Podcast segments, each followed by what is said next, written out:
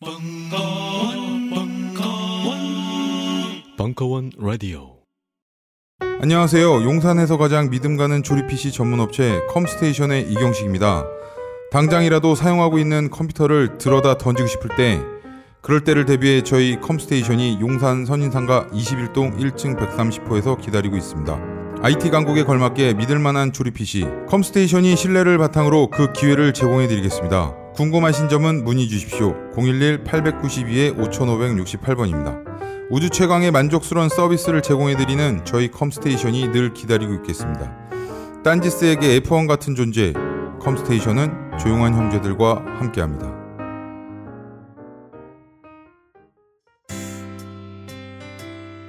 김동춘 촛불 이후 한국 사회는 어디로 가는가 2017년 7월 17일 강연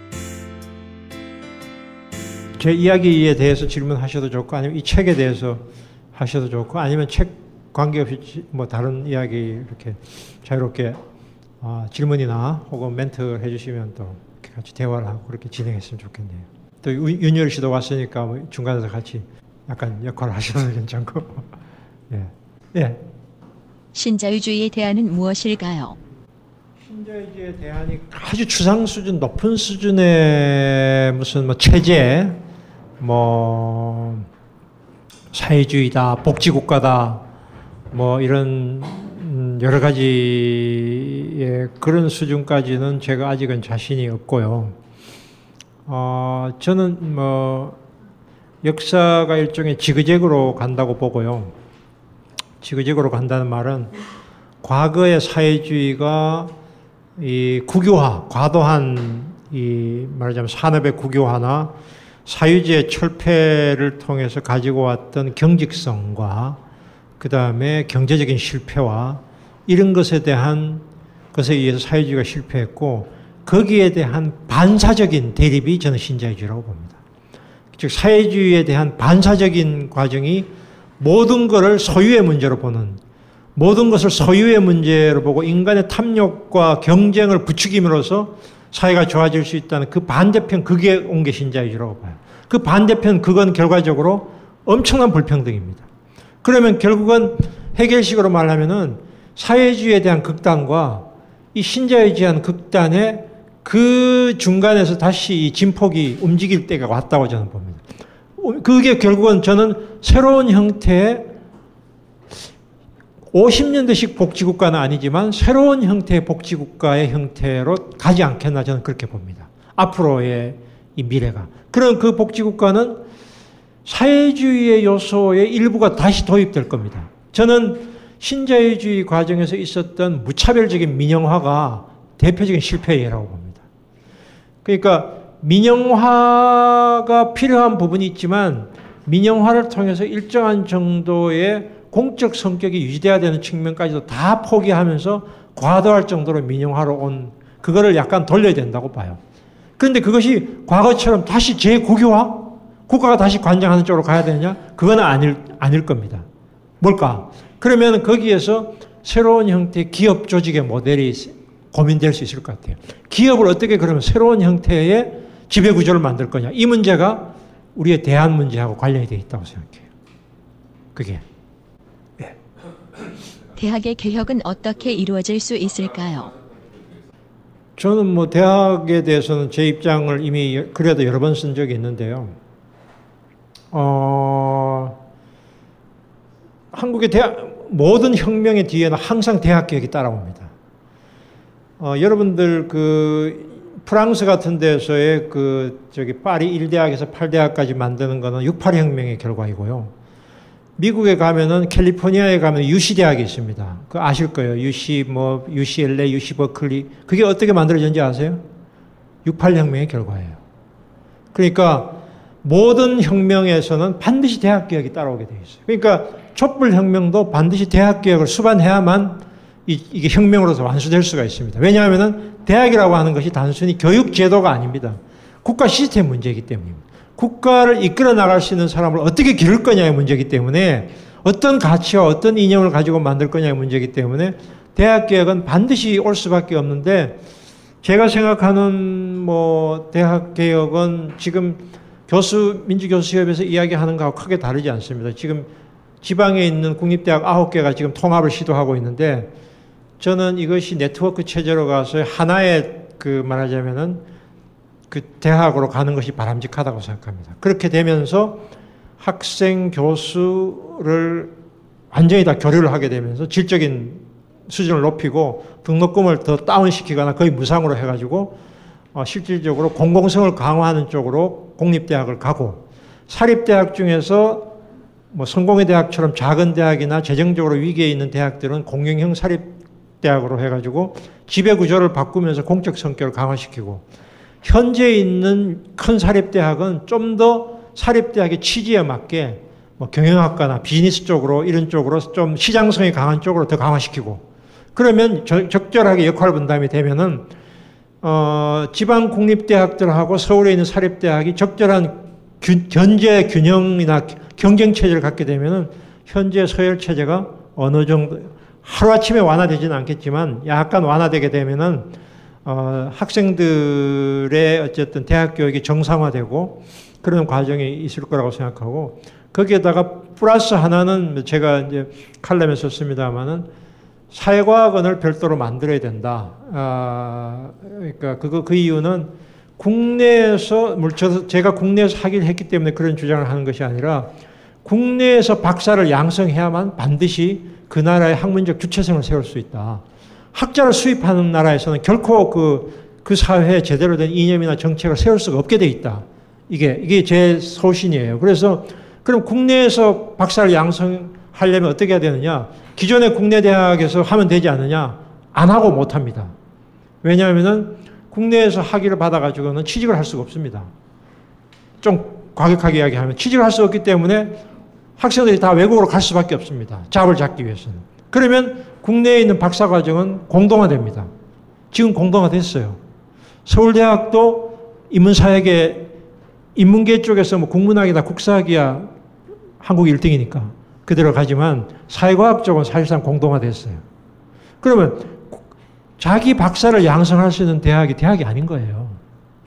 그것만 대학이 실제로 대학이 아닌 거예요. 그래서 그렇게 하려면은 대학원하고 연구를 연계시키는 별도의 사회과학원이 저는 필요하다. 일종의 대학원 대학이죠. 대학원 대학이 필요하다. 그래서 이런 시스템으로 사립대학, 그 다음에 지방공립대학의 네트워크 체제, 그 다음에 사회과학원 이렇게 되는 식으로 대학 전체 개혁이 필요하다. 그리고 대학이 어, 지방 공립대학 같은 경우는 저는 졸업 정원제를 해야 된다고 생각합니다. 등록금을 무상으로 하되 졸업 정원제를 하면은 어, 물론 졸업 정원제를 하게 되면은 학사 관리를 엄격하게 되고 이제 그렇게 되면은 학생들을 좀 더 많이 뽑을 수 있습니다. 많이 뽑는다는 말은 고등학교의 입시 중압감을 완화시키는 효과가 있습니다. 그러니까 들어가기는 조금 쉽게 하고 나오기는 어렵게 만든 식으로 가야 된다. 아, 이렇게 해서 전체적으로 중고등학교 학생들에게 과도하게 부여된 이 입시의 부담들을 대학으로 옮기는 그러면서 대학은 어느 정도 평준화를 하게 되고 제대로 된 치열한 경쟁은 대학원에서 하게 만든 어, 학문적 경쟁, 국제적인 경쟁은 대학원에서 하게 만들고 학부는 저는 평준화되어도 큰 문제 없다고 생각합니다. 왜냐하면 어느 정도의 지금 보통 교육으로 지금 대학, 대학이 되고 있기 때문에 학부가 지금 서열이 되는, 서열화가 되는 것은 기업에서 사람 뽑는데 유리한 효과밖에 없습니다. 사실은. 그러면 기업에서는 사람 뽑을 때 훨씬 더 돈, 더 많은 투자를 해가지고 뽑도록 만들어야 되고 그 부담을 지금 학부모들이 질 필요가 없다. 그렇게 봐요. 그래서, 음, 제 생각은 개혁안은 이런 방식인데 이거는 아마 격렬한 반대에 부딪힐 거예요. 실제로 뭐 서울대 총장은 벌써 이런 제 같은 사람이 자꾸 이런 이야기를 하니까 벌써 방어막을 치고 있어요. 서울대는 뭐 그랑제 꼴인데 뭐 우수한 학생들을 막 그런 식으로 억지로 평균화 시키지 마라 하면서 계속 지금 방어막을 치고 있어요. 그렇습니다. 또 뭐, 예. 정당 정치는 없앨 수 있나요? 그게 이제 두 가지 그 방법이 있는데요. 정당 정치를 완전히 없앨 수는 없지만 그 시민이 입법자가 되는 교과서적으로 이야기하면은 시민이 입법자가 되는 방식, 즉 직접 민주주의인데 어, 헌법에 내내 이제 3월달에 헌법 저걸 이제 안을 올려가지고 헌법 개정을 하겠다고 하는데 시민의회 같은 경우로 헌법 내용에 만약에 집어넣을 수 있다면 국회의원들의 자기 이해관계와 관련된 사안은 입법을 안 할 거 아닙니까? 예를 들면 뭐 선거법 같은 경우에 그럴 가능성이 높잖아요. 그런 경우는 시민의회라는 방식을 통해서 시민들이 예를 들면 50만 명이 서명하면 100만 명이 서명하면 가장 우선적으로 법률안을 심의하도록 만드는 그걸 제도화해가지고 시민이 입법자가 되는 방식이 있습니다. 모든 법안에 대해서 시민이 다 입법자가 될 수는 없겠죠. 그렇지만 50만, 100만 정도가 서명할 경우에는 국회에서 반드시 심의하도록 하는 방식을 통해서 시민 스스로가 입법자가 돼서 정당이 하는 독점적 역할을 시민사회에 쪼개는 방식이 있을 수 있습니다. 그 첫 번째 방법이고 두 번째 방법은 어, 이건 뭐 제 친구이기도 한 이제 서울대 역사교육과 유영태 교수가 주장하는 것이기도 한데 어, 서구식 의회 제도가 도입되기 이전에 신의 혁명 직후에 중국에서 논의되었던 직업 대표제입니다. 에, 근데 직업 당시에 직업 대표제가 중국의 선각자들 사이에서 상당히 많이 논의가 되는데 그 이유는 어, 지역 대표 지금 우리는 지역 대표 중심이잖아요. 지역 대표는 반드시 근권 정치로 가게 돼 있다는 게 그 사람들의 중요 주장입니다. 어떤 지역 정치도 반드시 근권 정치로 가게 돼 있다. 유력자들이 당선될 수밖에 없다. 이걸 막을 수 있는 방법은 직업 대표 중심으로 가는 것이 좋다. 이게 당시에 중국 사람들의 의견이었어요. 그러면 직업 대표제로 갈 경우에는 우리가 지역 대표가 아니라 사실상 여러분도 혹시 이런 거 생각해 본 적 없어요? 여러분들이 사는 동네에서 20억 아파트에 사는 사람하고 1억 짜리 월세 사는 사람이 어떻게 이해관계가 같습니까? 같은 주민이. 아니잖아요, 사실은. 그렇다고 본다면 지역 대표보다는 직업 대표가 대표성이 훨씬 높은 게 맞아요. 어떤 사안에 대해서. 근데 사실 이것도 문제가 있죠. 왜냐하면 현재처럼 직업이 고정되지 않고 굉장히 유동적으로 많이 바뀌고 평생 직업이라는 것이 사라지는 상태에서 직업의 어쨌든 귀속성을 과연 대표성을 부여할 수 있느냐는 반론이 있을 수 있어요. 그렇지만 어, 이 사람들이 문제 제기를 한번 곰씹어 볼 필요는 있어요. 지역 대표제가 반드시 금권 정치로 갈 수밖에 없고 이거는 결국 엘리트 정치로 갈 수밖에 없고 엘리트 정당으로 갈 수밖에 없다면 지역 대표를 보완할 수 있는 방법이 뭐가 있을까? 그게 이제 나온 게 이제 비례대표이긴 한데요. 지역 대표의 포션을 최대한 줄일 수 있고 그리고 지역에서 가능한 엘리트 정치, 즉 금권 정치가 되지 않도록 할 수 있는 제도적 장치를 마련한다면 어느 정도의 보완은 가능하지 않느냐 그런 생각이 들어요. 그래서 정당이라는 명칭은 유지될 수 있으되 정당이 가지고 있는 독점권 그 독점권을 시민사회에서 쪼개는 방법 네, 그 방법 에, 그리고 뭐 지금 많이 나오듯이 이제 소환권 같은 경우를 도와, 도입해가지고 국회의원들 중에서 필요할 때 언제나 소환할 수 있도록 주민들이 이렇게 한다면 훨씬 더 대표성은 높아질 수가 있겠죠. 결국 이 대표성의 위기는 한국뿐만 아니라 전 세계적인 위기예요. 미국도 그렇고 유럽도 모든 나라가 지금 대표성의 위기에 지금 놓여 있거든요. 그 정당 정치가 지금 대홀 대위기에 지금 처해 있는 거 맞아요. 그러니까 정당 이후에 그러면 어떻게 할 거냐? 직접 민주주의 어, 뭐 하여튼 그 대표의 부분을 어떻게 해결할 것인가가 지금의 시대에 하여튼 가장 큰 숙제거리인 건 맞아요. 그렇습니다. 윤혁 씨 등장했습니다. 이 책을 지금 기획자로서 여기서 발언하게 되었는데요. 기획자로서 발언한다라고 하는 이런 표현을 저는 처음 써봅니다. 그러니까 어떤 책에 대해서 기획을 해서 그 지금 필자분 옆에서 이런 식으로 그 옆에 놓여 있는 경험이 저한테는 처음인데요. 저한테는 전에 일본에서 지냈었을 때, 그러니까 이 책은 하나 이제 선집일 텐데요. 일본에서 나오는 선집 혹은 전집의 문화에 대해서 어떤 종류의 동경 같은 걸 가지고 있었어요.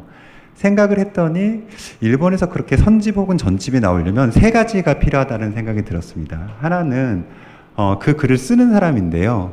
어, 그 사람 어, 그 사람이 만약에 아까 선생님께서는 논문만을 계속 쓰고 싶다라고 혹은 이론을 구성하고 싶다라고 하는 하지만 결국 그러지 못했다 이런, 이런 식으로 30년에 걸친 이런 식 평론을 썼다라고 뭔가 약간 후회의 심정을 담으셔서 말씀하셨는데요. 근데 이렇듯 뭔가 정형화되어 있는 논문이라든가 아니면 이론적으로 나와 있는 이미 책을 그 사람이 만든 경우라면 선집을 만들 필요가 별로 없을 것 같습니다.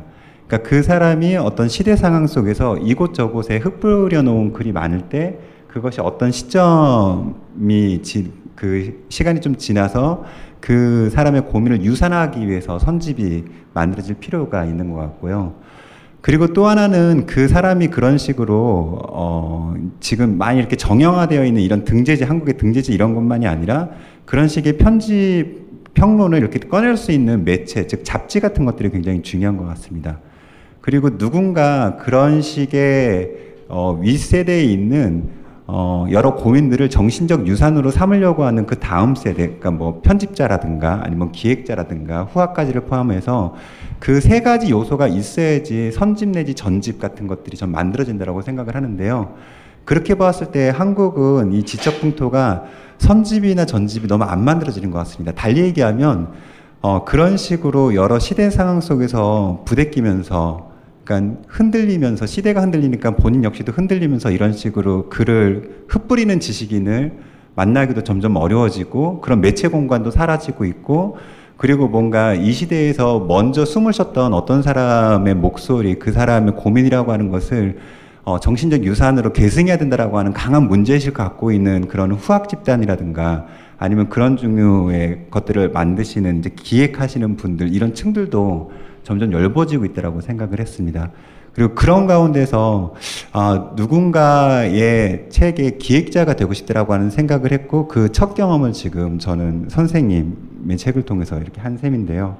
선생님께서 그 표현을 하신 것, 이 책이 선생님께서 30년 동안 써오신 시평적인 글들을 모아놓은 것이잖아요. 근데 아까 논문을 쓰고 싶었다. 근데 그러질 못했다. 세계적인 학자가 되지 못했다. 라고 말씀하시는데 저는 오히려 선생님께서 그렇게 30년 동안 이런 작업을 해오셨기 때문에 이렇게 그 선생님의 어떤 작업들을 기획자로서 어 뭔가 어떤 형상화를 시키는 기회를 얻었습니다. 해보면서 이런 느낌을 받았는데요. 지금 여기 빛이 있어요.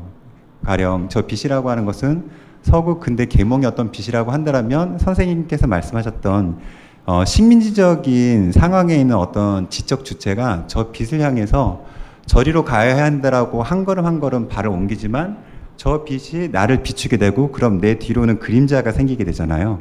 나라고 하는 존재 때문에 저 빛은 내 그림자를 바로 비추지 못합니다. 그게 아마 선생님께서 계속 부대끼시는 한국의 역사 혹은 지금 사회적 조건인 것 같아요.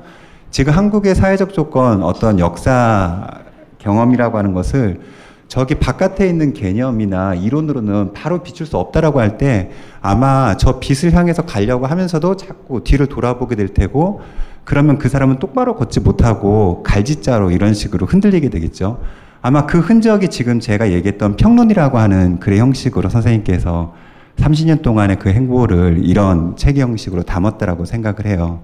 그리고 선생님께서 아까 뭔가 지금 아까 질문으로 나오긴 했는데 지금 현재 상황에서 한국적인 것이야말로 굉장히 세계적인 것이고 그리고 우리는 아시아를 사고해야 한다라고 하는 그 말씀에 대해서도 그 맥락에서 굉장히 저는 그 뭐 공감을 하는데요. 어, 그 경우 그 한국적인 것을 세계적인 것으로 만드는 한국적인 학자는 무엇인가라고 하는 식으로 만약 그 물음을 옮겨본다라면 그러니까 선생님이 그 굉장히 오랫동안 짐, 그 어떤 저항적 지식인 참여형 지식인이라고 하는 식으로 김동춘 선생님은 그렇다 참여형 지식인이고 저항적 지식인이다라고 하는 식의 이런 말씀을 많이 접하셨을 거라고 생각을 해요.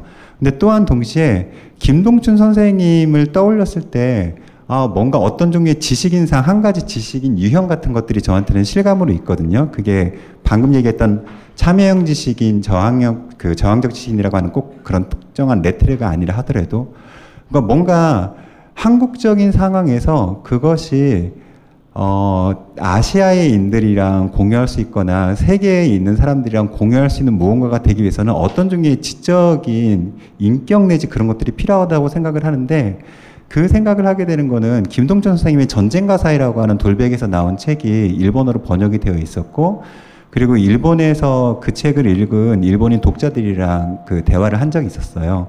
그 책을 굉장히 잘 읽었고 잘 읽었다라고 하는 것은 그 책을 통해서 한국을 이해했을 뿐만이 아니라 자신을 이해했다 혹은 일본 사회를 어떤 특정한 각도를 통해서 이해할 수 있었다라고 하는 게 그 사람의 중요한 독해 감상이었어요. 즉 선생님의 한국에 대한 엄청난 천착 속에서 그것이 그냥 한국의 무엇 정보로서 그치는 것이 아니라 일본에 있는 그 사람한테 일본의 무언가로 옮겨지게 되는 어떤 힘이 만약에 그 책에 있었다라고 한다면 그거는 뭔가 이론하고도 다른 오히려 저는 그게 강하게 지금 필요한 오히려 지금 시기이기 때문에 필요한 어떤 종류의 평론이 아닌가라고 하는 식으로 생각을 하거든요. 만약 그렇다고 한다면 어, 한국적인 상황에 대해서 선생님이 글을 쓰시고 이것을 어떤 한국적인 지적 유산으로 만든다라고 할 때 그 적이라고 하는 말이 보통 우리가 적이라고 한다면 소유격으로 많이 생각을 하잖아요. 뭐뭐의라고 하는 말로. 근데 적이라고 하는 말은 사실 형용사형으로도 옮겨질 수가 있거든요. 그러니까 한국스러운이라고 할까요? 한국다운이라고 할까요? 그래서 그것이 선생님이 한국에 대한 그 평론의 이런 식의 작업으로 천착을 하신 것이 어, 그냥 한국에 있는 상황만을, 한국의 무엇만을 다룬 것이 아니라 이 상황을 깊이 파고드는 것에 의해서 오히려 이 한국 상황 바깥에 있는 것으로서 이런 식으로 관리해 나가는 어떤 종의 특별한 번역이 성립된다고 할 때 그것은 한국에서 어떤 사람이 그 서양에 있는 책을 이론서로 대해서 읽어내는 이 번역과는 다른 의미에서의 특별한 번역이 선생님의 글을 통해서 어, 이미 번역되신 책을 통해서 아시아인들이랑 이미 가능하다는 생각이 저는 일본에서 그런 경험을 했었고요. 저는 그런 의미에서 선생님께서 앞으로도 더 강하게 평론을 써셨으면 좋겠다라고 하는 기대감을 가지고 있습니다. 네, 이상이 기획자로서의 변이었고요. 그 사이에 더 많은 얘기가 앞으로 있었으면 좋겠습니다. 예, 뭐 또 궁금한 거 있으면 이야기를. 예. 공부를 계속 하고 싶은데 현실에 부딪혀서 고민이 됩니다. 항상 고민이죠. 그러니까 이게 공부를 하려면 여유가 있어야 되거든요. 사실은. 예. 그 공부를 하려면 여유가 있어야 되고 당장에 먹고 사는 문제가 급박하면 공부를 할 수가 없죠. 그 참 딜레마인데요. 에... 그런 조건을 무릅쓰고 공부를 하려면 많은 사람들 희생시켜야 되거든요. 또. 옆에 옆에 같이 사는 가족이나 이런 사람들 희생시켜야 돼. 그 희생이 너무 크면은 공부가 또 포기가 돼요. 그러니까 결국은 적절한 타협을 할 수밖에 없는 것인데, 어, 그렇지만 공부를 해야 된다는 열망이 너무나 강하면은 주변에 약간의 희생이 오더라도 갈 수밖에 없죠. 제 이야기가 너무 뻔한 이야기 같은데, 그, 그러니까 그걸 해서 뭘 할 것인가에 대한 목표가 중요한 거 아닐까요? 그러니까 일종의 글을 쓰고 자기가 글쓰기를 하고 내 성과를 다른 사람들이 봤을 때 그것이 뭔가를 좀 의미 있게 변화를 가져올 수 있다라고 하는 확신, 그 기대, 그 열망이 있다면 다른 약간의 어려움들은 극복이 되는 것이고 그렇지 않고 지금 당장에 어쨌든 필요가 너무 급박하면은 결국은 유보를 하거나 포기를 한 수밖에 없죠. 그래서 공부를 하는 것은 참 어려운 일이에요. 한국에서는 굉장히 많은 희생을 요구하는 일인 것 같아요. 그래서 그건 결국 본인이 내가 이 양쪽에서의 그, 어, 판단을 한 수밖에 없겠죠. 어, 그런데 지금은 저, 저는 개인적으로 참 안타깝게 생각하는, 제가 뭐 연구자 입장에서 안타깝게 생각하는 것은 굉장히 많은 아 공부를 했으면 참 잘하고 또 좋은 역할을 할 것 같다는 사람들이 많은 사람들이 포기하는 걸 제가 봤습니다. 그 포기하는 거는 우선 당장에 여러 가지 어려움 그리고 또 공부를 해서 그 다음에 잡 그 일자리의 보장이 너무 어, 희박하니까 그런 것이 참 안타깝고 그 사회적인 좀 인프라나 서포팅이 많이 돼야 되지 않나 이런 생각을 해요. 마을 활동가로 일하면서 보니 세대 격차가 심각합니다. 이유는 경제인데요. 자본주의를 떼놓고 민주주의를 고민하는 것은 어려울 것 같습니다. 심각하죠. 뭐 지금 말씀하신 뿐만 아니라 저도 뭐 어, 집에 20대 아들 딸을 둘 두고 있는 사람 입장 부모 입장에서도 심각합니다. 그러니까 어, 기성세대들이 어, 자기는 아파트값 올라간다고 좋아할지 모르지만 자기 자식들은 집도 못 구한다는 사실을 잊어버리고 있죠. 대체로.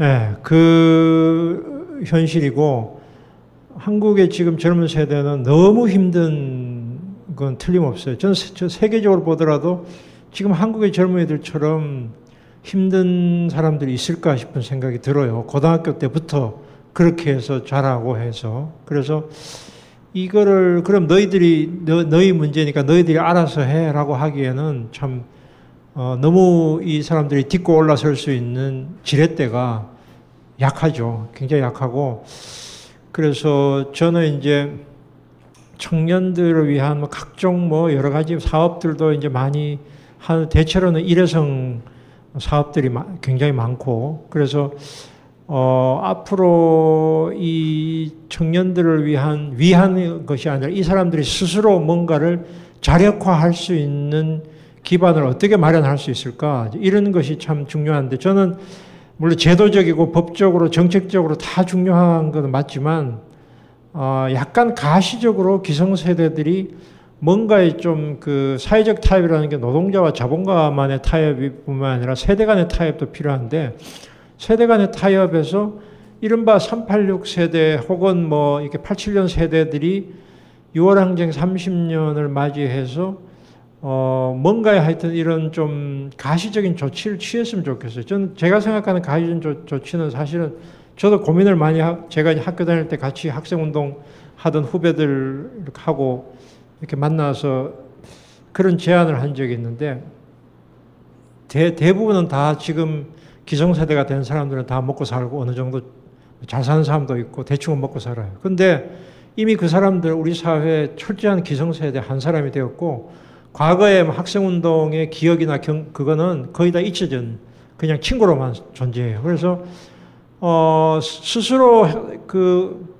내놓지 않고서 청년들 보고 뭘 해라고 이야기하는 것은 참 좀 말이 안 된다고 생각이 들어요. 그래서 제가 이제 그런 비슷한 제안을 한번 한 적이 있었는데 그 일종의 이제 아까 제가 이야기했던 사회적 상속하고 비슷한 것인데 음, 경조사 그러니까 특히 이제 그 결혼식 같은 거 할 때 아예 10% 정도를 전부 다 기금을 내놓, 내놓게 하는 방식은 어떨까?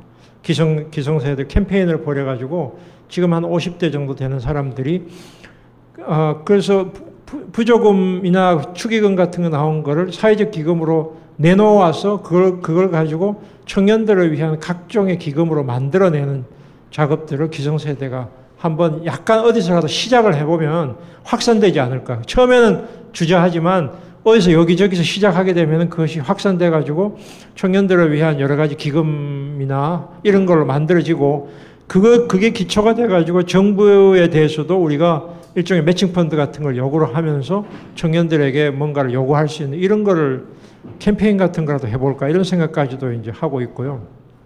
근데 어, 그런 거야 이제 일종의 이제 하나의 뭐 제스처 정도에 불과한 것이고 실질적으로 청년들이 어, 제대로 이제 말하자면 활동을 할 수 있도록 하기 위해서는 앞으로 결국 일자리 문제가 이제 결국은 제일 중요한 문제가 아닌가 생각하고요.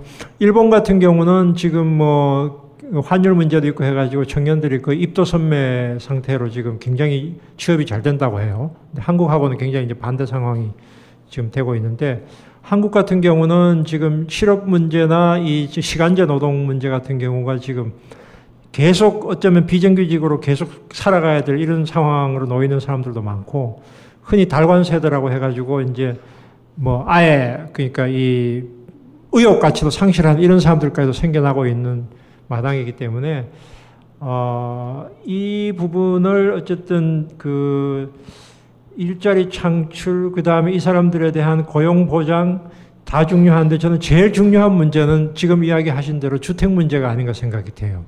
주택 문제가 해결되지 않으면은 청년들에 대한 결혼이나 출산 문제는 기대하기 어렵다고 봐요. 그렇게 본다면 지금 문재인 대통령이 하고 있는 지금 51조의 무슨 도시재생 사업 같은 경우도 왜 저 51조를 임대주택이나 어떤 청년들을 위한 주거 문제나 이런 쪽으로 하지 않고 결국 도시재생이라는 이름 하에서 결국은 재벌 기업들에게 결국은 갖다 주는 방식을 할까 이런 생각이 참 우려가 많이 돼요. 오히려 그 51조 사업을 좀 방향을 틀어가지고 청년들의 주거 문제를 해결하기 위한 어, 기숙사에 며칠 전에 이제 경희대 같은 경우에서도 그런 문제가 생겼습니다만은 대학에서 학생들을 위해서 장사하기 위해서 기숙사를 짓는다는 어처구니 없는 일입니다. 그러니까 기본적으로 학생들의 주거 문제 같은 경우는 사립대학이라고 하더라도 굉장히 낮은 가격으로 하숙비나 자취하는 것보다 훨씬 싼 가격으로 할 수 있도록 대학이 만들어줘야 되고 대학이 만약 그걸 안 한다면 정부에서 보조를 해서라도 청년 주거 문제 같은 경우는 우선 기숙사 문제가 제일 급선무고 그 다음에는 그 학교를 졸업한 학생들을 위한 임대주택 저리의 임대주택을 대거 만들어가지고 우선 주거 문제를 안정화시키는 것이 일자리 이전에 저는 가장 중요한 일이라고 생각해요. 그래서 지금 뭐 그 민달팽이 뭐 운동 그 하는 친구들도 있지만 청년들이 만약에 액션을 취해야 된다면 저는 주거 문제를 가지고 이 기성세대하고 청년들이 같이 액션을 취해야 된다고 생각해요. 홍콩 같은 경우에도 뭐 여러 가지 비판은 있지만 그 우산 시위를 했던 몇 년 전에 우산 시위를 했던 청년들이 조직화가 돼가지고 일부 정치 참여도 하고 있잖아요. 그 문제도 결국은 주거 문제였거든요. 결국은 주거 문제가 지금 청년들에게 가장 중요한 문제이기 때문에 주거 문제를 중심으로 해서 청년 의제를 좀 사회적인 이슈화하고 거기에 청년들이 결합되고 기성세대나 전문가들이 결합되고 해서 지금 정부가 추진하고 있는 이런 도시재생 사업 같은 문제를 주거 문제를 좀 돌리고 이렇게 하면 우선 숨통은 당장 일자리야 경제가 좋아지지 않으면 생기지 않으니까 주거 문제라도 어느 정도 해결될 수 있다면 뭐 어느 정도는 좀 가능해지지 않을까. 그리고 예술하는 청년들 같은 경우를 위해서 그 도시재생 음, 사업 중에서 예를 들면은 서울에 이제 옛날 산업단지가 있던 구로 금천 지역이라든지 지금 을지로 지역 같은 경우를 예술을 하는 청년들을 위해서 아주 낮은 가격으로 거기서 와서 일하게 하고 어, 이렇게 만들면은 청년들이 수입은 비록 적어도 버틸 수는 있기, 있을 조건은 마련되지 않을까 이런 생각이 들어요. 그래서 어쨌든 사회적인 노력이 필요한데 청년들 자신도 결국은 뭔가를 조직화되고 액션을 취해야 되는 양쪽의 문제가 다 있는 것 같아요. 이게 움직이고 떠들어야만 또 기성세대가 반응하는 것도 있거든요. 근데 이제 그러려면은 어, 아까 제가 이제 10대하고 20대 구분을 했습니다만 20대들, 10대들이 아니라 20대들도 지금은 다 개인적으로 각자 도생으로 지금 어, 결국은 버티고 있지만 최근에 이제 최, 최저임금 문제를 계기로 해가지고 알바 문제 같은 경우도 조금 더 사회적으로 이슈화를 시킬 필요가 있고 지금 시간제 노동의 비중이 점점 커지고 있고요. 특히 여성들 같은 경우는 시간제 노동 비중이 굉장히 커지고 있거든요. 시간제 노동의 어쨌든 노동권 보호 문제 같은 경우도 어, 적극적으로 제기를 해야 될 필요가 있어요. 그렇게 해서 적어도 그게 바람직하지는 않지만 일본 정도 같이 시간제 노동을 해도 어느 정도 먹고 살 수 있을 정도의 일주일에 40시간까지 안 해도 한 20시간만 일해도 버틸 수 있는 정도로 보장이 되도록 어, 되면은 어, 최악의 상태는 면할 수가 있지 않나 이런 생각이 들어요. 예. 고등학교의 개혁은 어떻게 이룰 수 있을까요? 그리고 성공회대에 대한 정보를 주시면 감사하겠습니다. 지금 질문한 사람은 학, 고등학생이에요? 학교 홍보까지 해야 되겠네, 이제. 예, 하여튼, 반갑습니다. 예, 하여튼, 그, 학생이 이렇게 이런 자리까지 와서 정말 칭찬해주고 싶네요. 혹시 학교에 가서 선생님께 야단 맞지는 않죠? 고등학교 참 답이 없죠. 참 답이 없, 참 답이 없는데, 어, 수능이 되든 수시가 되든 어느 쪽으로 가든 수능 중심으로 가든 수시로 가든 학종으로 가든 현재의 우리 교육제도 하에서는 부자들이 스카이 대학에 가게 돼 있어요. 예. 이거는 아, 교육제도를 어떻게 바꿔도 이거는 방법이 현재는 없고요. 아, 그래서 사실은 그 현, 그러니까 고등학교, 중고등학교의 학교의 교과 과정인 학교는 대학 입시의 식민지고 대학 입시는 우리 사회에서의 노동시장이나 권력 분배 구조의 지배를 받고 있죠. 그렇기 때문에 고등학교에서의 교육을 통해서 획기적으로 바꿀 수 있는 가능성은 매우 제한적인 건 사실입니다. 그러나 불가능한 건 아니에요. 불가능한 건 아닌데, 그래서 어쨌든 대학의 서열화가 완화되지 않는 한은 고등학교가 변화될 가능성은 매우 제한적인 건 사실이에요. 그렇다고 해서 학교 교육이 정상화되는 것이 현 제도하에서 불가능하다라고 말하는 건 아니에요. 그렇지만 굉장히 제한적이다. 그 내부에서 할 수 있는 방법이 어 글쎄요. 지금 뭐 학, 학생들에게 탈학교 학교로 벗어나라고 내가 선동을 할 수도 없는 노릇이고 그렇다고 열심히 해가 좋은 대학 가라고 말할 수도 없는 것이고 저도 참 난감한 상태인데 어, 혁신 학교가 과연 혁신적인지 예, 그것도 참 회의적인 측면도 있고 선생님들은 이 지난 9년 동안을 겪으면서 더 순종적이 됐고 또 교장 교감 선생님들은 제가 알고 있는 학교 현장은 제가 고등학교 교사를 하는 87년보다도 훨씬 더 보수화됐고 아, 학교 권력 권력 자체가 훨씬 더 보수화된 그런 상태에 있고 그리고 교사들은 완전히 파편화되어 있고 조직화되어 있지 않고 그런 것 같아요. 현장이 보니까 거기다가 학생들이 가지고 있는 스트레스나 이거는 훨씬 더 심해졌고 이게 학, 좀 황폐화된 학교 현실인 것 같아요. 어, 저는 그래서 입시제도 문제가 아니라 이제 대학의 어쨌든 변화가 가장 중요하다고 보지만 고등학교 안에서 할 수 있는 일이 선생님들이 굉장히 많은 시도를 하고 정교조뿐만 아니라 정교조 바깥에 있는 교사들 모임에서 많은 참신한 시도들을 하고 있는 것 같고 학생들의 입장에서는 학교를 완전히 떠날 수는 없는 현실에서 받아들이되 아, 그 현실에서 완전히 주눅이 들고 자기를 망가뜨리기보다는 약간의 탈출구를 하나씩 마련해 놓는 필요가 있지 않나 생각이 들어요. 그게 이제 제가 2월 그 말에 부산의 인디고 서원에 강의를 갔을 때 이렇게 느, 받은 느낌이었는데 그때 중고등학생들이 한 150명이 와서 이제 제가 강의를 했었는데 어, 굉장히 많은 감동을 받았어요. 왜냐하면은 고등학생들이 이렇게 똑똑한가? 이런 생각이 들었어요. 그러니까 그, 어, 우리나라 교육이 제대로가 되면 고등학생들도 이렇게 똑똑해질 수 있구나. 이런 그런 느낌을 받았어요. 그리고 그 학생들이 그렇다고 해서 다 학교에서 벗어난 학생들은 아니고 학교에 다니면서도 계속 책도 읽고 자기들끼리 새로운 거를 고민을 하는 그런 아이들이 많이 있더라고요.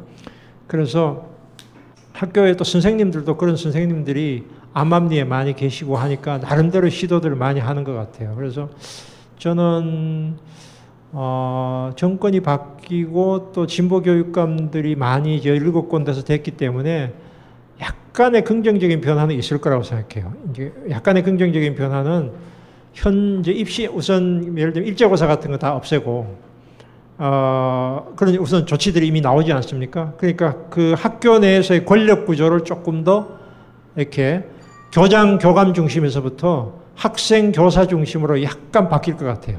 그래서, 어, 근본적으로는 못 바꾸지만 학교 내에서의 학생들의 목소리의 입지는 조금 더 넓어질 것 같다. 그리고 학교 시민, 민주 시민 교육이 좀 더 활성화될 것입니다. 좀 더 활성화되면은 선생님들하고 학생이 교과 외에 만날 수 있는 공간들이 좀 열릴 것 같아요. 예, 그건 아마 이제 그 이른바 진보 교육감이 들어선 지역에서는 아마 그게 좀 더 활성화될 겁니다. 물론 현재 교과 과정이 있기 때문에 그걸 완전히 거부는 못할 거예요. 그렇지만 틈새, 틈새로 계속 들어가는 작업들은 아마 이제 좀 더 기존의 박근혜 정부에서는 그 시도를 못 했는데 지금부터는 좀 더 시도가 될 거기 때문에 학생들에게 약간의 숨통은 열릴 것 같아요. 그 다음에 문제는 어, 결국은 이제 대학 의 변화 문제가 있는 것 같고 학생들 그건 고등학생들로서는 거기에 대해서 어쩔 수 없는 엄청난 그 제도니까 거기에 대해서 학생들이 뭐, 뭐 어떻게 할 수 있는 방법은 저는 없을 것 같아요. 그렇지만 제가 말할 수 있는 것은 어, 여러분들이 고등학생들이 우리 사회에 대해서 충분한 판단을 이미 가질 수 있는 나이가 됐고 우리 사회 변화의 의미도 알 수 있는 나이가 됐다. 그리고 어, 어쩌면 대학생들 이상으로 이미 우리 사회에 대해서 촛불 시위를 통해서 더 많이 각성이 됐을지도 모르겠다. 어쩌면 이미 각성된 사람들에게는 더 많은 욕구가 생기고 이 욕구를 많은 사람들이 욕구를 채워줘야 된다. 그렇게 생각해요. 그래서 이렇게 각성되고 이미 막 궁금증이 막 올라오는 아이들에게 무언가를 하여튼 만들어줘야 되고 그 아이들을 해야 되는 프로그램들이 엄청 활성화돼야 된다. 그래서 여러 가지 방식으로 그 아이들을 뭐 온갖 방식으로 가능하겠죠. 그래서 제가 인디고 섬에서 느꼈던 게 그런 생각이에요. 야, 이 아이들에게 뭔가를 뭔가를 해야 되는데 이 애들이 막 정말 갈증이 막 이만큼 올라와 있구나. 이 올라온 이 아이들을 왜 이렇게 그동안 우리 사회는 놓아뒀던가 이런 생각이 좀 들었어요. 그래서 어쨌든 학생들이 이제 용기를 가지고 이런 뭐 활동도 하고 책도 읽고 하는 건 참 저는 좋다고 생각하고 단지 이제 대학의 문제를 피할 수가 없는 현실이고 어, 그 부분은 뭐 어쨌든 각자 알아서 준비를 할 수밖에 없는데 성공회 대학은 그냥 일반 대학 중에 하나예요. 사람들은 성공회 대학에 대해서 아 성공회 대학은 특별한 거라고 생각하는데 그냥 일반 대학인데 단지 이제 어, 다른 일반 대학에서 보는 교수와 학생의 관계의 권위적 관계가 좀 더 민주적인 그런 정도라고 생각하시면 될 거예요. 그리고 어, 대안학교나 이런 데 출신자들이 굉장히 많기 때문에 그런 아이들이 이미 중고등학교 때부터 굉장히 많이 토론이나 이런 데 훈련된 아이들이 굉장히 많이 와요. 그래서 그런 분위기들이 좀 있는 것은 약간의 다른 점이고 그렇지만 그냥 일반 대학 중에 하나예요. 새로운 모델은 아니에요. 너무 큰 기대는 할 필요는 없어요. 대학 서열화에 반대하신다고 했는데 자사고, 외고 폐지 등 그 전 단계도 평준화되어야 한다고 생각하시나요? 어, 저는 그렇게 보지 않고요. 자, 자사고나 외고 같은 경우는 원래 설립 취지대로 하면 된다고 생각해요. 그러니까 외고는 외고 가르치고 자사고는 자립하면 됩니다. 그런데 자립하지 않고 정부의 지원을 받아서 하겠다는 것은 말이 안 된다고 생각해요. 그러니까 원래 취지대로 외고는 외국어 중심으로 가르치게 되면 아마도 외고 무너질 겁니다. 왜냐하면 입시 교육을 했기 때문에 외고가 버텼던 것이지 입시 교육을 안 하면 외고 못 버텨요. 그러면 외고는 외국어 중심대로 가고 정말 그 외국어 영재를 키우는 쪽으로 가면 돼요. 그럼 대학 입시에 약간 불리하더라도 외국어 영재들 그쪽으로 키우면 되고 과학고 같은 경우는 과학 영재들 키우면 돼요. 외고나 과학고가 입시 교육 입시 기관으로서 그다지 메리트가 없으면 사람들이 그렇게 갈까요? 그거는 정말 그쪽을 좋아하는 애들만 가게 만들면 되지 않나요? 자립형 사립고는 말 그대로 자립하게 하면 돼요. 그렇게 하면은 정부 예산보다는 그쪽에서 돈 많은 사람들이 당신들 돈 많이 내가지고 특별교육을 받아라. 당신 마음대로 해라. 그러나 대학 입시에서 특혜는 없다. 이렇게 하면은 나는 그러면 나는 그 모든 것이 획일적인 평준화 돼야 된다고 보지는 않아요. 우리 사회에서 돈 많은 사람들은 돈 쓰게 만들어주는 게 좋다고 생각해요. 돈 많은 사람들은 돈 많이 내면서 양질의 교육 받고 싶다. 가라는 거예요. 그냥 그렇게 하고 유학 가라는 겁니다. 아이비리그로 유학 가요. 당신들 돈, 쓴, 돈 많이, 돈 많으니까 돈 많이 쓰고 영재 교육 받고 교사들 월급 두 배 주고 그렇게 하게 하면 되는 거예요. 구태여 왜 한국에서의 이 서열을 붙잡고, 붙잡느냐는 거예요. 한국에서 서열을 붙잡고 평생 그 서열 간판 가지고 먹고 살려고 하지 말라는 거예요. 그렇게 나는 정직하게 가는 게 맞다고 생각해요. 그러니까 귀족학교나 있어도 좋다고 생각해요. 등록금 4배 받고 그런 학교 있어도 조, 좋은데 단 입시기관으로 변질될 필요는 없다. 입시기관으로. 그런, 그런 거예요. 예. 정치제도나 시스템 변화보다는 시민 교육이 먼저가 아닐까요? 그리고 가장 온전한 국가는 어디일까요? 예, 시민교육 필요하고요. 그래서 촛불 시위의 연장은 저는 시민교육이라고 생각해요. 그 촛불 시위를 연장시키는 어, 활동이라고 한다면은 지역사회에서의 시민교육이 그 대안이다라고 저는 생각을 하는데 그러나 시민교육도 만능은 아니에요. 왜냐하면은 독일처럼 그렇게 정치 교육이 활성화된 나라도 그 20% 정도는 신나치 같은 걸 지지하는 사람들이 생기 있거든요. 그리고 그 사회적으로 경제적으로 굉장히 어렵거나 소외된 사람들은 평소에 정치적인 판단을 할 수 있는 정신적인 여유나 이런 것이 없기 때문에 포퓰리즘으로 기울어지기가 쉬워요. 그렇기 때문에 경제가 어려워지면 파시즘이 등장할 수가 있어요. 그래서 시민교육이 중요한 버팀목이긴 하나 그것이 만능은 아니다. 그리고 어쨌든 사람들을 그 교육을 통해서 참여를 할 수 있도록 하는 통로가 마련되어야만 된다. 이런 생각을 하고 있고요. 어, 물론 촛불 시민은 한 참가한 사람은 300만에서 5만, 500만 밖에 안 돼요. 그렇기 때문에 숫자를 본다면 적은 숫자이긴 하나 이 사람들이 우리 사회에서 중요한 여론을 주도해 나가기 때문에 그 의미는 단순하지는 않다고 생각해요. 온전한 국가는 글쎄요, 이게 이제 하나 이상적인 지금 현존하는 국가 중에서 그런 경우를 어딘가라고 물으면 저도 참 답변하기는 어렵지만 대체로는 지금의 시대에 에, 역사적인 경로가 다르기 때문에 왜냐하면 경로가 다르다는 말은 그 냉전 시대에 복지국가가 됐던 나라들하고 냉전 시대에 오히려 전쟁 상태에서 계속 적대했던 한국 같은 경우가 동일한 지평에서 말할 수는 없, 없다고 생각해요. 그렇기 때문에 이미 50, 60년대 복지국가 시스템을 갖춰졌던 나라를 우리가 따라가려고 해도 따라가기 어려운 그런 측면도 있다고 생각해요. 그래서 아, 스웨덴이 좋다고 해서 스웨덴 모델을 우리가 갈 수 있는 건 아니에요.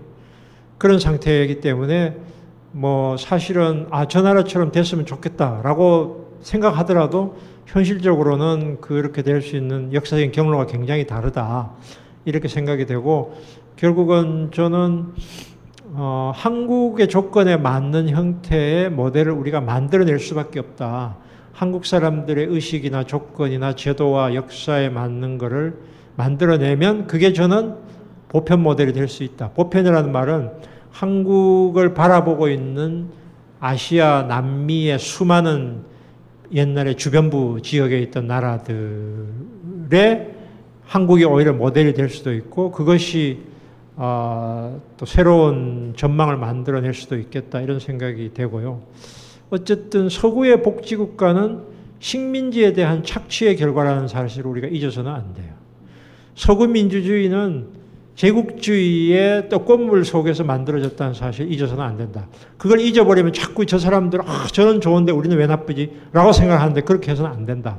우리 현실 속에서 냉정하게 봐야 된다. 이렇게 생각, 말하고 싶어요, 나는. 한 사람한테, 예.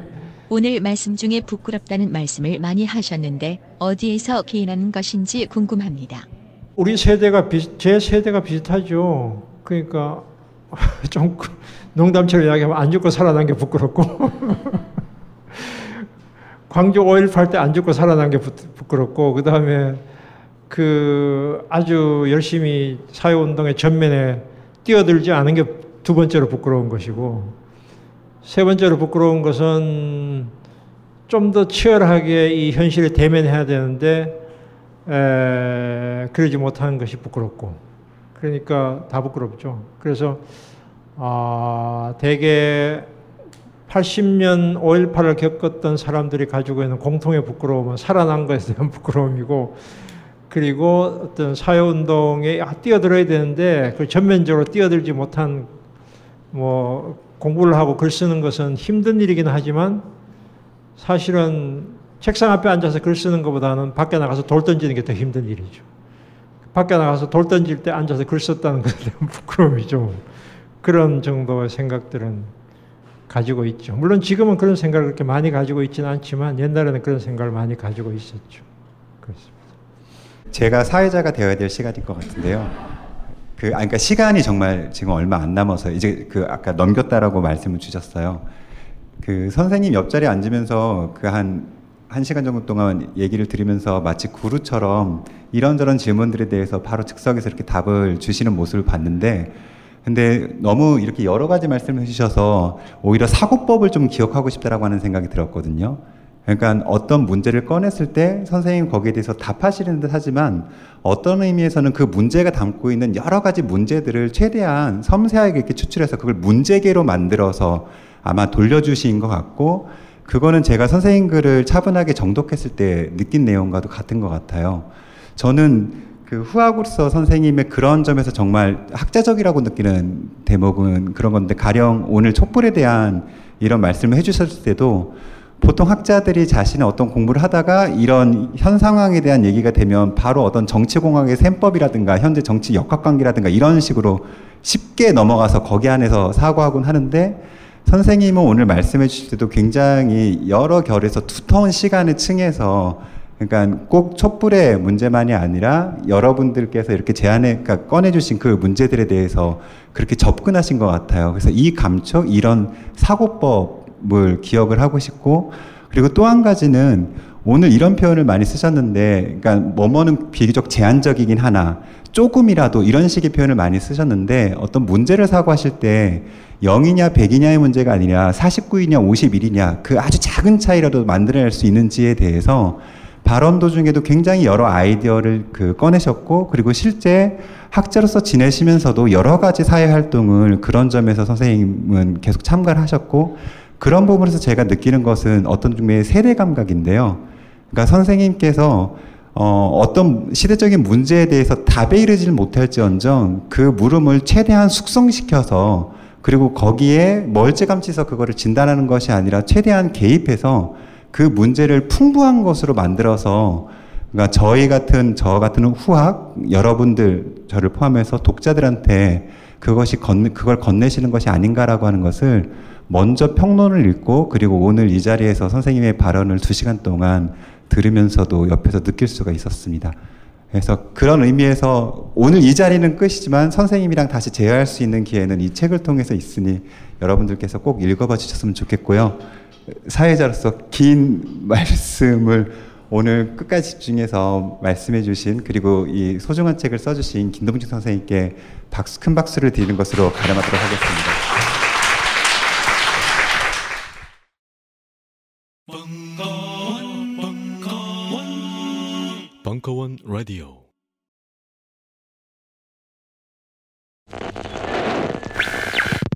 안녕하세요 벙커원 요원입니다. 이 시대의 참 음모론자라고 불리우는 김어준 총수, 김 총수의 음모 센서에도 이것은 포착되지 못했습니다. 바로 벙커원의 식재료 대란입니다. 탄핵 국면에서 벙커원의 닭튀김, 끝났다기 불티나게 팔리기 시작한 지 며칠 안 지나 AI가 다시 창궐한 바 있습니다. 약 3개월 전에는 벙커원이 점심 식사 메뉴로 수제버거를 런칭했는데 불과 며칠 사이로 맥도날드의 덜 익은 패티 사건, 즉 햄버거병이 터집니다. 그리고 이번에는 새로운 파스타, 까르보나라를 출시할 예정이었는데 새 메뉴판을 만들자마자 살충제 계란 파동이 터집니다. 저희 요원들은 주방 보안에 더욱더 신경을 쓰고 있지만 아직 적폐무리들은 이런 치사한 수법을 쓰며 여러분에게 피가 되고 살이 되는 영양분 공급을 방해하고 있습니다. 그러나 여러분, 먹지 않는 위장은 악의 편입니다. 벙커원은 이런 온갖 악재 속에서도 좌시하지 않고 더욱더 신선하고 안전한 재료로 여러분의 위장을 채워드리도록 할 것입니다.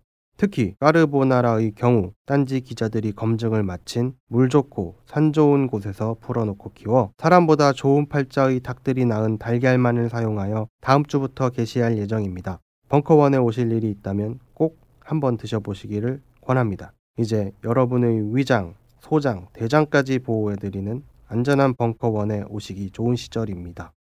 감사합니다.